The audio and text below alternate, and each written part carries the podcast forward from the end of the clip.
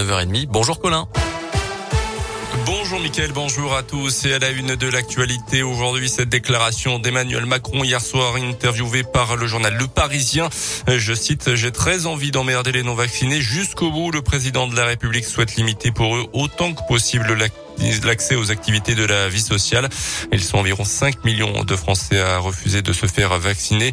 Euh, le chef de l'État parlant également d'une petite minorité réfractaire. Une phrase choc qui a entraîné un nouveau report hier soir des débats à l'Assemblée nationale euh, concernant l'adoption du pass vaccinal à partir du 15 janvier.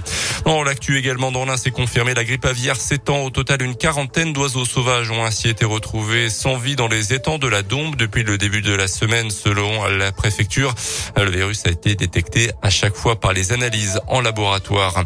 À Clermont-Ferrand, un mineur de 17 ans interpellé dans la nuit de dimanche à lundi par les policiers de la brigade anticriminalité qu'il suspectait d'être impliqué dans un vol de voiture. À la vue des fonctionnaires selon la montagne, le jeune homme s'est enfui jetant une liasse de billets et un sac en plastique. À l'intérieur, 300 euros en liquide et plus de 400 grammes de résine de cannabis. Il a pu être interpellé et devrait s'expliquer devant la justice pour mineurs.